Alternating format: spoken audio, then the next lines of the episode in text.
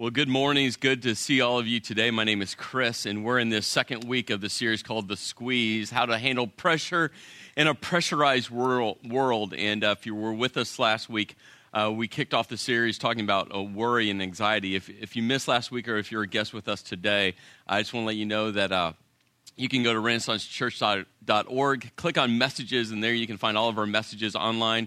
You can watch, listen, download, share. We have discussion guides that you can uh, download and personally go through or grab a group of people to go through. And we found out this week we've been working with Apple to get our video podcasts uh, available. And it just takes months and months and months to work through Apple's uh, uh system to get that approved. And they finally approved it. And so now you can also uh, subscribe to our video podcast as well to have that just come straight to your desktop. Again, just tools and resources uh, to help you and uh, the people you're connected with. So that's all available online. And so we looked at this whole world of anxiety last week, and we defined anxiety as this uh, irrational fear to this undefined event or moment or issue in the, in the future. And uh, Jesus just kind of simply came at it saying, hey, worry about today. It's okay to have worries and anxieties about today, uh, but don't worry about tomorrow. God will give you what you need for tomorrow and the next day and the next week and the next month. So focus on today. And then tomorrow, focus on tomorrow. And God will, will always uh, uh, give you what you need. Trust that God will provide for your needs in that moment, in that specific space and time. Well, today we're going to look at probably the second greatest pressure that we all have to navigate through, and it's that it's the issue of time.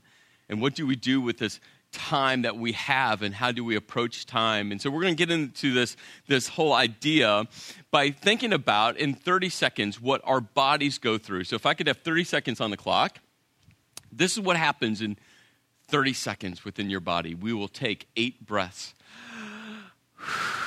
Our heart will beat 36 times. Our bodies will produce around 72,000 red blood cells, and they'll travel four miles, our bodies will shed 174,000 skin cells. You will have 25 thoughts, which means in a 30 minute message, you won't listen to most of what I have to say. and your body will produce 100 watts of energy. 30 seconds. No wonder we're all tired. I'm exhausted just thinking about what my body's going through right now. And we just get, time just moves by, doesn't it? And if you have kids, time speeds up, doesn't it? As you watch them grow, and if you have grandkids, oh. And there's times where we just want to pause and say, just slow down, time, slow down, time, slow down, time. From the very beginning of mankind, cultures have discussed time. I mean, God framed this world and built this world, and there's this time schedule, and the Jewish culture kind of built their entire day system around God's system, and so that's why they started, uh, their day started at sundown, not sunrise, sundown. That's when the beginning of their day started. The ancient Sumerians, somewhere around the uh, third millennial BC, uh, was the first uh, kind of culture to take days and put them into a framework of 30 days would equal a month. The Greeks started working on their calendars. The Romans started working on their calendar, which became the Julian calendar, but it had a fatal flaw. It was the leap year. But it wasn't until the 1500s that Pope Gregory the 13th he looked at the calendar and said there's a better way because there's two issues. One there was there was a leap year issue that he wanted to fix, but also he wanted to make sure that the calendar aligned Easter to what the Council of Nicaea that met in 325 AD uh, kind of said where Easter was. And so he had like two motives. And so uh, in the 1500s, Pope Gregory, he realigned this calendar, which became what we know as the Gregorian calendar. It's what almost all societies and cultures use today. But time has been at the center of debate and discussion. Uh, Isaac Newton came at the whole space and time uh, thought process through a very mathematical approach. And then you had the, the famous uh, philosopher Immanuel Kant who came at it in this very philosophical approach. And then they had a bunch of debates around how to perceive time and space. I watched a, a TED talk this week online, and it was a, a, an expert in the cosmos, and he had 15 minutes to do his whole talk about what he thought about the creation of the world, and he had a very definitive idea of how this earth was created. And in the next 14 and a half minutes, he posed a bunch of questions about the direction of the universe and what happened before the earth was created. And he basically ended his talk saying, Yeah, we have a bunch of questions, and we, we really have very few answers for this whole discussion on space and time. But this is what we all know. We all know this. We all have an ending point. We all have a birthday. We were all born into this world naked. We all get that. And this is what we know in this whole idea of time there's going to be an ending date. And this line is very finite. There is a beginning, and there will be an end. Whether it's an hour from now, a day from now, a year from now, decades from now. This line. And from the beginning of mankind, this has been the case. This is the reality we've lived in. I read this article from the New York Times, and the title captured my attention. This was the title of it Relax, You'll Be More Productive. And I just, you know, the relax word and productive, I'm like, that's great that can those two words uh, live together. I'd love to find out if they can live together. And so he started this article uh, this way Think for a moment about your typical workday. Do you wake up tired, check your email before you get out of bed, skip breakfast, or grab something on, on the run that's not particularly nutritious? Rarely get away from your desk for lunch, run from meeting to meeting with no time in between, find it nearly impossible to keep up with the volume of email you receive, leave work later than you'd like, and still feel compelled to check email in the evenings. you know what I want to answer to every one of those questions? Yeah, yeah, that's it. That's my life. I have, I have found myself working uh, on email till late in the e- evening and then grabbing my iPhone, walking up the stairs, syncing my iPhone uh, email, laying in bed, putting my head on the pillow, and raising my iPhone up, going, I can get two more out. But I think for almost all of us, if not all of us in this room, that these are the questions. This is the pressure we're feeling. He goes on in this article and he says this More and more of us find ourselves un, unable to juggle overwhelming demands and maintain seemingly unstable pace. Paradoxically, the best way to get more done may be to spend more time doing less. I read this overwhelming word, and uh, actually, I, I, I kind of like being overwhelmed. I kind of like the stress I kind of like the pressure of great challenges. I love the thought of going, hey, here's Mount Everest. How are we going to climb it? How are we going to get there? I love operating under stress. I love that pressure. Maybe that's for you. You love that. And so the overwhelming word, I'm like, I love being overwhelmed. That's a great, great issue to have. I love operating and leading in that, that space. But then he hit on this unsustainable word. I think if all of us pause for 30 seconds, we all get that we're living in this unsustainable pace. The image in my mind is if you took a, a rubber band and you just went to stretch it and stretch it and stretch it and stretch it. At some point, you're going to have to let go or it's going to snap. And that's the pressure of time that we all live in. We're seeing how far we can stretch this rubber band. Harvard did uh, some research, and they found out that uh, uh, in America, businesses are losing on, on a grand total of around $63 billion a year because of sleep deprivation. Their employees not getting enough sleep. And they kind of set the bar at six hours. They found out that employees getting less than six hours of sleep a night that's causing work performance issues to decrease. And I looked at that six hour word uh, or line and I was kind of thought to myself, well, I've always worn kind of this label, this badge of honor when people have asked me, well, Chris, how much sleep do you need? And I've always responded, five to six hours. It's, it's what I need. It's great. I kind of have two lives. I have this life uh, up until about 8.30 in the evening, and uh, we put the kids to bed. My wife has about 30 more minutes in her, and then she's, she's, she goes to bed And I, I sit there, I'm like, I have from 8.30 until about midnight. That's great working time for me. It's awesome. And then I read this report. I'm like, well, maybe that's not as good as I want to believe.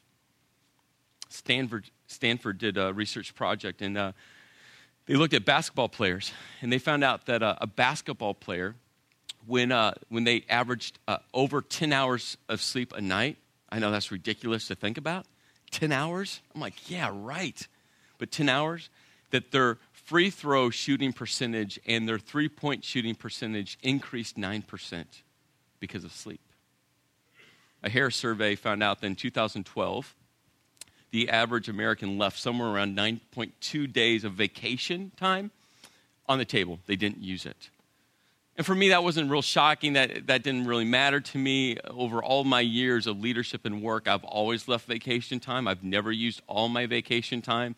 And uh, I don't know how I could use all my vacation time. So I read 9.2 days. That wasn't shocking to me. I kind of said, okay. But what grabbed my attention is when they compared 2012 to 2011. And in 2011, the average was 6.2, increase of 50%. This author of the New York Times, he goes on in this article. He wrote this more, bigger, faster. This is the ethos of the market economy since the Industrial Revolution, is grounded in a mythical and misguided assumption that our resources are infinite. And isn't that how we approach our life? That our time resources are infinite, that our emotional resources are infinite, that our just energy to do work and to relate and connect all of our resources are infinite. But we all know when we pause and we really think about it, it's mythical and it's misguided.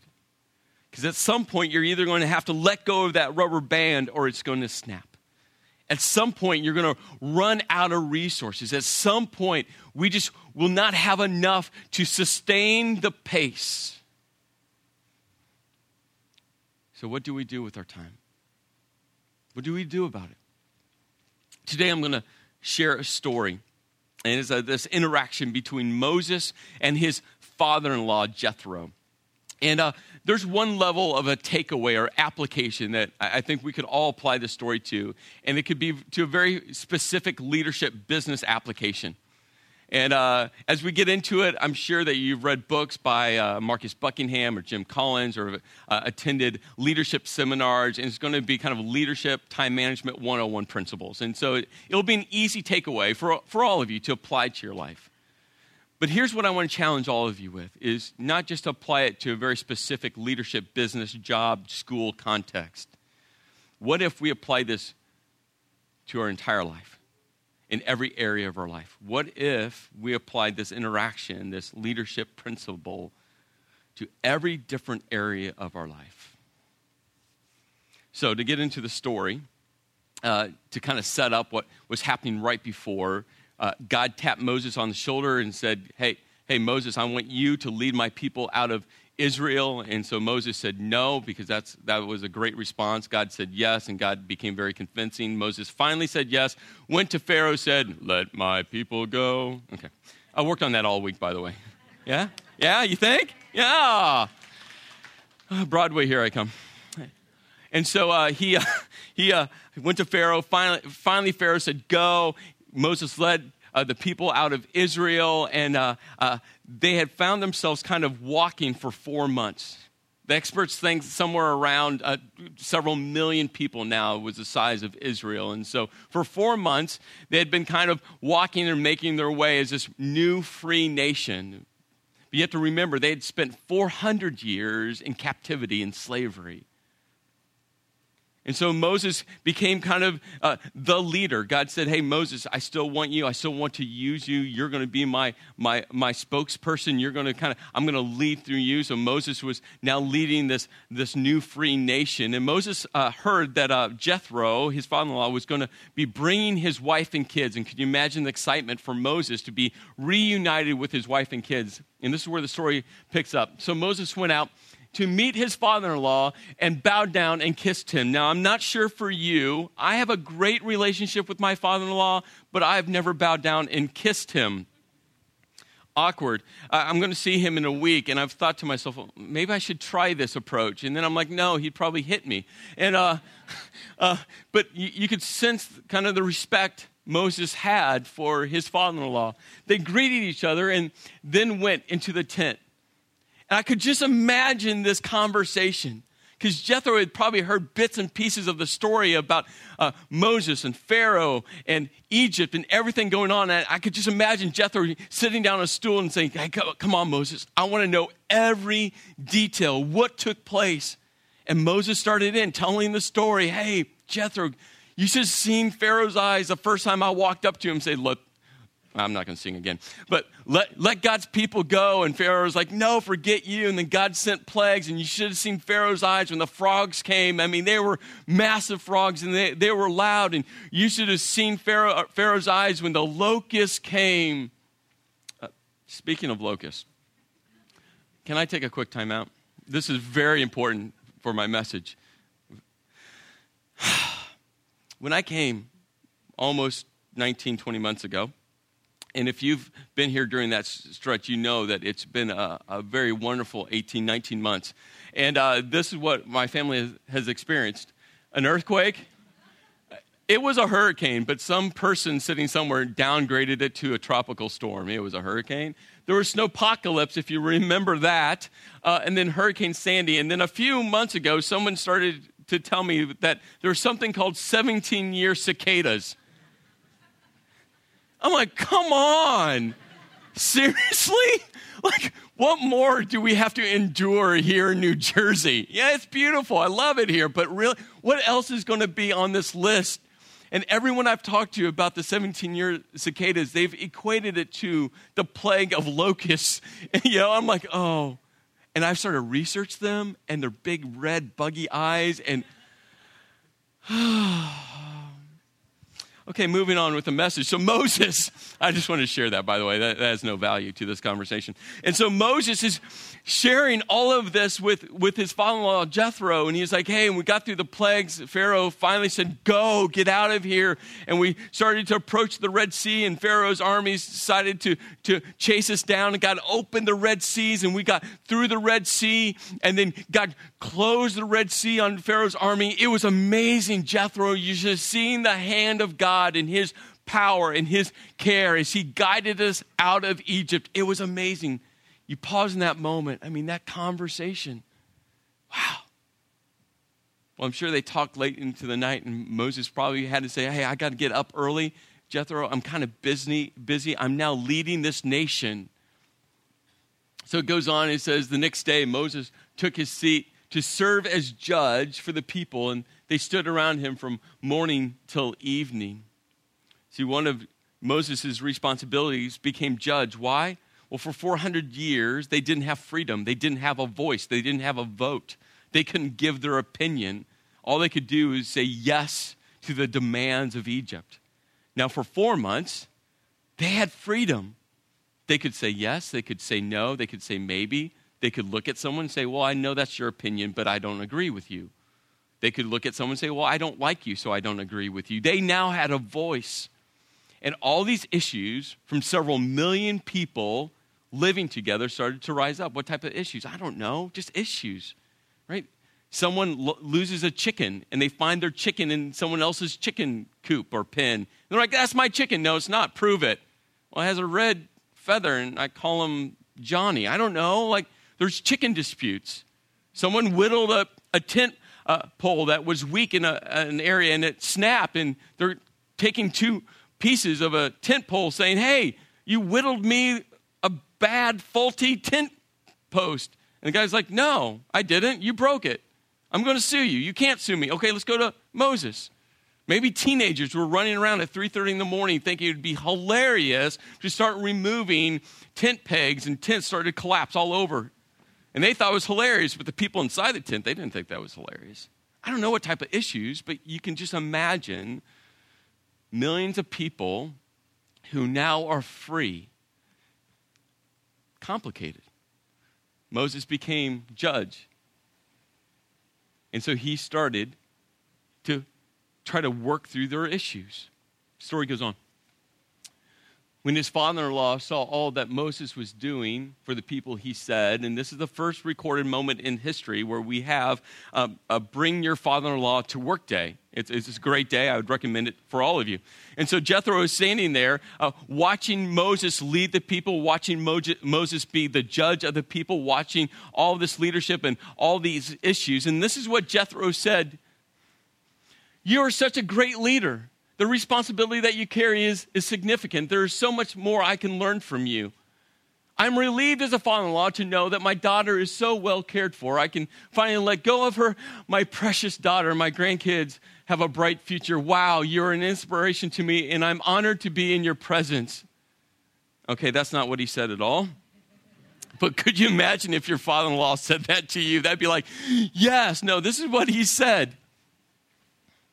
What is this that you're doing for the people? Why do you alone sit as judge and while all these people stand around you from morning till evening? Let me just whittle this whole line down to this. What are you thinking? Now that's more like a father in law. Man, what are you thinking, Moses?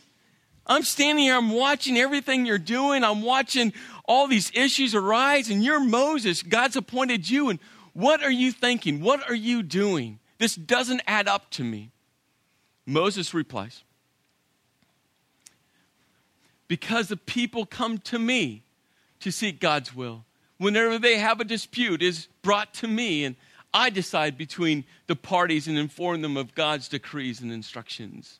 When you think about these moments, people come to me, they have brought to me, and I decide. I mean, I think Moses just kind of looked at his father in law and was like, hey, Back off. God's tapped me on the shoulder. God wants me to lead his people. I'm responsible. People need me.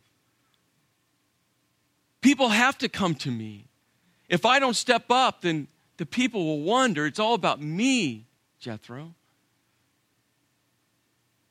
And we see this glimpse into a peace within Moses where he just thought that everyone needed him. Jethro was listening to his words and he came back and he said this What you're doing is not good. what a simple, clear statement. Uh, I, I hear you, Moses it's not good. And Jethro's going to give some insight. He's going to give some input. He's going to give a leadership strategy, whether Moses wanted it or not. He's going to take this moment to speak to his son in law. And this is what he says You and these people who have come to you will only wear yourselves out. The work is too heavy for you. You cannot handle it alone. And I love that Jethro, he doesn't just focus on Moses, he also says, Yourselves out. Hey, Moses, guess what? I'm talking to you specifically because you're in the position, you're in the chair, you're, you're the leader. But Moses, you have to understand the decisions you make personally, what you decide to do and not to do, how you leverage your leadership energy and your leadership horsepower, what you decide to do impacts not only you, but everyone around you. And isn't that just true in leadership? Whatever area of leadership you're in how you care for yourself, how you guard your time, how you leverage your strengths and weaknesses doesn't just impact you, it impacts everyone else connected to you. And Jethro was just like, hey, Moses, this just isn't a you issue. This is a you plus everyone else issue. He goes on. He goes, listen now to me, and I will give you some advice. And may God be with you you must be the people's representative before God and bring their disputes to Him. Number one job description, Moses, is you are the link between the people and God. And so if the people have issues, you need to bring those to God. Remember, God's leading, God's in control, but God has tapped you on the shoulder. And so you are the, the spokesperson, the voice for the people to God. It goes on. Teach them his decrees and instructions and show them the way they are to live and how they are to behave. Not only are you to be the spokesperson from the people to God, Moses, God's going to speak into you and you are to Teach the people God's law and God's plan and what God desires for them. It's an important piece. And Moses, only you can do that.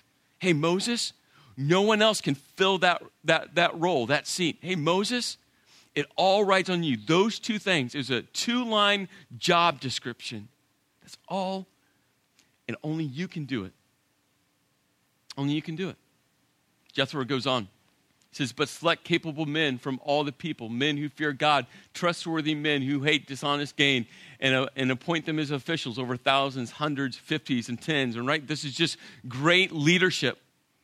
Do only what you can do. Lead to your strengths and then empower other people. Find qualified people, people with character and chemistry and competency. Find the right people, put them in the right seat on the right bus, headed the right direction.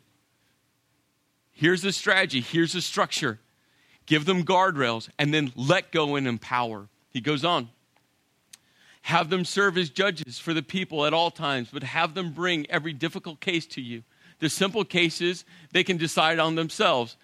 If there's a chicken case, let them decide on the chickens. But the really big, the really important, the critical cases, Moses step in and you judge that will make your load lighter because they will share it with you. You see, leadership is about linking arms with other great people and empowering and letting go so you together can accomplish something great. There's a framework. And then he says this If you do this, and God so commands, and I love this moment because first he, he shoves all the responsibility onto Moses' shoulders. Hey, Moses, it's up to you. You, you can complain about the load. You can blame other people about the load. You can blame other people that they're bringing chicken cases to you about someone's chicken. You can, you can do that, but guess what, Moses? This is your decision. It's on your shoulders. What are you going to decide? Because how you've set this up and how you're leading, it's not going to work. But it's up to you, Moses. But Moses, also know. And if God commands, and I love that Jethro removed himself from the middle and said, Hey, I'm just giving you advice, but Moses, you need to go to God. If God has a different plan, if God has a different purpose, if God wants you to, to lead in a different way, hey, God trumps everything. I wonder if Jethro kind of whispered, but I think God agrees with me. If you do this, and God so commands, you will be able to stand the strain, and these people will go home satisfied. Hey, Moses, if you leverage your gifts, if you focus only on what you can do, if you guard your time, it will be sustainable. It will be. And this is what Moses does listened. He listened. And not only did he listen, he did everything, everything that Jethro suggested him to do. I wonder, as Jethro was kind of uh, uh, giving him his advice, his input, I wonder if there was a part of Moses listening to his father in law going, Oh, no. Jethro, you don't know what you're talking about. Hey, Jethro, you, you go back to your job, your business. What's that? Oh, you're a shepherd. You have four employees, your sons, and you have sheep. Hey, Jethro, I'm the leader of God's people. Hey, Jethro, God tapped me on the shoulder, not you on the shoulder. Hey, Jethro, I'm in charge of millions of people. Who are you in charge of? I mean, I just wonder if Moses was working through just real human emotions, real human pride, real human ego. But Moses got to the point to realize that guess what? Jethro was right. Jethro was right. So he listened and implemented. Now, it's a great leadership principle. I mean, this was written thousands and thousands and thousands of years ago, and it's still being taught. It's still being written in books. You can attend seminars. You can go online. You can uh, uh, uh, listen to TED Talks. You, in every area, maximize your strength, minimize your weaknesses do only what you can do. Be really clear about what your top one, two, three things that only you should and can accomplish. Empower the rest. This is just leadership 101. But what if we apply this to our entire life? Not just a job, work, school context. What if we apply this over every part of our life? You see, all of us, it's what I call the slashes. All of us have slashes in our life. It's the different hats we wear. This is what mine looks like. I'm a Christian, I'm a Christ follower, uh, I'm a husband, I'm a dad. Uh, I wrote triathlete up there because, uh, you know, I wanted to say I like to be in physical shape, I care for my body, and uh, that's so vague. I'm like, well, I'm a triathlete, and, um, and I'm sucking in right now because I really need to work out more. I'm a triathlete, and uh, I'm a pastor. And uh, for me, it's, it's, a weird line because I could have written work there because it is my job, but I see my calling, is, my job as a pastor is a calling. And uh, I, I tell you, you know, if God didn't tap me on the shoulder, there's a whole list of things I'd rather do with my life, with my finite, finite amount of time that I have. But God said, Chris, I want to use you.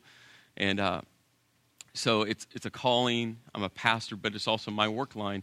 And uh, I put these in this order because in, in the ideal world, how I would leverage my time, and it's just not the amount of time, it's just not calendaring. I'm talking about where I give my focus, where I give my energy, and that could be an amount of time or it could be just uh, my resources and how I picture the priority list, the list of importance. I, this would be the ideal world because this is what I know. As I grow closer to God, as my relationship with God becomes the primary kind of uh, uh, target that, that I'm aiming for and looking at, then every one of these things will fall into line.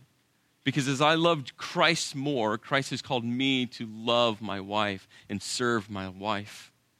And as I love my wife and serve my wife, then guess what? My kids will see a marriage growing together, not just growing together, but growing towards a relationship, a deepening relationship with God. And as my kids see that, guess what? Our kids are going to be cared for. And this is what I know when I'm physically in shape, when I take care of that, that, that physical side of my body, uh, my mental side of who I am, the emotional side of who I am, that comes into line. And then, and then I'm a pastor. But here's reality. As I look, just step back in my life, it looks more like this. For me, I, I struggle as a pastor. I, I, I've read and reread Moses' words when he was saying, I and me. The people come to me and I'm, I need to be there and I need to help. And I read those words, and that's the difficult part of being a pastor because, like I said, it's more than work, it's a calling. And there's always needs, great needs.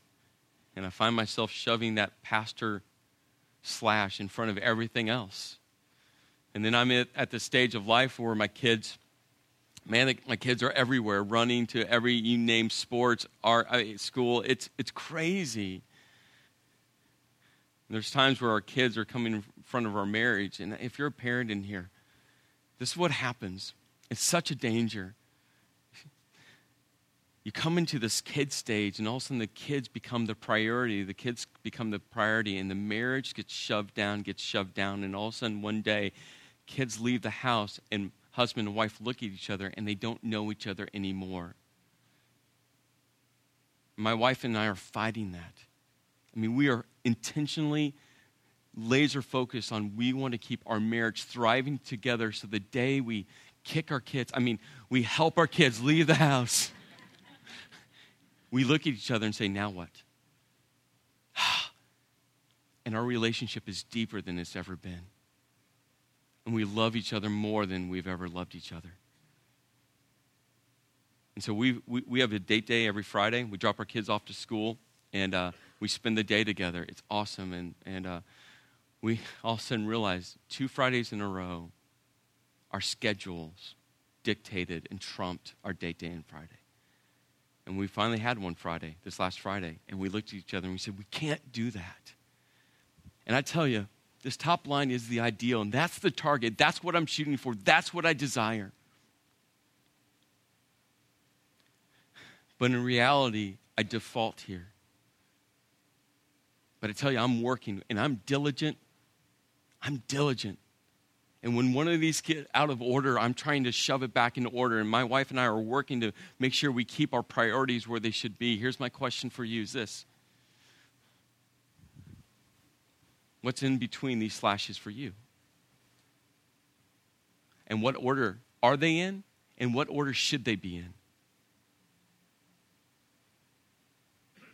Because what order that they're actually in and what order they should be in sometimes is two remarkably different pictures. My challenge for you is to sit down and can you write this out? Can you meet maybe with someone that you know you respect, maybe like a Jethro, maybe uh, it's your spouse. Who can you sit down with someone and have this conversation? Because once you have your target, and that, that top line is my target, that's the ideal. That's what I'm shooting for. That's what I'm striving for. Because when that is in that order, I tell you, my life operates in such a life giving way. And I can always tell when it starts operating like this lower line. Four questions I want to ask you for you to think about, process, pray about. First question is this What's driving you? We all have something internal driving us. I mean, for Moses, he was this reluctant leader who led God's people out of Israel, and now he was in the seat of power. And he was trying to just figure out who he was now. He was a shepherd. Now he's a leader of millions. Now he was the connection between the people and God. What's driving you? For me, God keeps on telling me, Chris, Chris, this is my church, not your church. And God keeps telling me, Chris, you, you, can't, you can't grab onto my church. You have to carry my church with open hands. Because you see, it's so easy for me to grab onto it saying, oh, it's mine, mine, mine, mine, mine. I'm responsible. I need to be available. I need to be all things to all people. I need to, I need to, I need to. The weight's on me, me, me, me, me, me, me, me, me. And then God just pries my fingers open. He goes, no, Chris. And when pastor becomes number one in my line, it's me grabbing onto God's church. And God goes, no, that's way down the line, Chris. It's my church that I've placed into your hands to steward for a season. Hey, Chris, number one thing is to love and serve your wife. Number two is to love and serve your kids and be the spiritual leader, not in the church, at home. What's driving you? Number two, what do you need to say no to? That's what Jethro is saying to, to Moses. Hey, Moses, there's a whole list of things you're going to say no to. And when you say no to someone, guess what? They're going to get upset with you because who likes no? But you're going to have to say no. I would love to put on my little uh, slash chart, I'd love to write the word golf on there. I, have said many times how horrible of golfer I am, and I've just embraced that. And uh, I, I, would love to golf more. I really would. But I, I, just don't have the time. I don't have the space. And the other day, my wife came up to me and said, Hey, I, I think I would love to play golf. I'm like, yes, date day, playing golf with my wife. Could, could life get any better? It's awesome. So we might do that together, but it's doing it together. But just something that, that I've just said to myself until my kids leave the house, I, don't, I just don't have another space for that. I will play, and when I play, my golf game will be as bad as it was the last time I played. What are you saying no to? Number three. Who are you listening to? Do you have a Jethro in your life? A godly person who is willing and able to speak truth into your life. Do you have a godly person who will look at you and say, What are you thinking? We all need that person or persons. I have s- several Jethros in my life. And I tell you, these, these are men that will square me up I'm a little stubborn or a lot. And they're willing to step in and say, Treth, what are you thinking? Your priorities are out of whack. How you're leveraging your time and resources out of whack. And they will help bring it back into focus. Who's your Jethro? And the last question is this What is God saying to you? I love that moment when Jethro said, Hey, hey, Moses, if you do this and God commands and God says this is good? You see, that's, that's the question for you. When you pause long enough and just say, hey, God, what, what are you saying to me? hey, God, what order should I put these slashes in? Hey, God, what should be on that piece of paper? God, what are you saying to me? Well, in this New York Times article, he ends his thought process and he writes this The importance of restoration is rooted in our physiology. Human beings aren't designed to expend energy continuously. Rather, we're meant to pulse between spending and recovering energy. Work, work, work, rest. Work, work, work, work, rest. Spending and recovering, spending and recovering. Right after Exodus chapter 18, this interaction between Jethro and Moses, you just flip over a couple chapters to chapter 20, and that's when God gives the Ten Commandments. And the fourth commandment was have a Sabbath. Work six days, but have one of rest. Work six days and have one of rest. Work six, rest one. Work six, rest one. It's how, it's how God operates. He spent six days creating and rested on the seventh. We were created to work, to maximize and leverage our gifts and talents, but we are also created to rest. And that's why my Fridays with my wife, that's our Sabbath, that's our day. We do everything we can to block that out. It's a day of rest. It's a day I turn it off. It's a day I don't check email. And we protect it at all costs.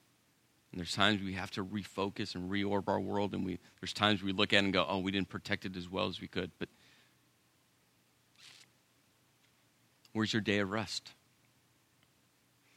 Because if you keep stretching that rubber band, if you don't let it come back, at some point, it's going to snap. It just is.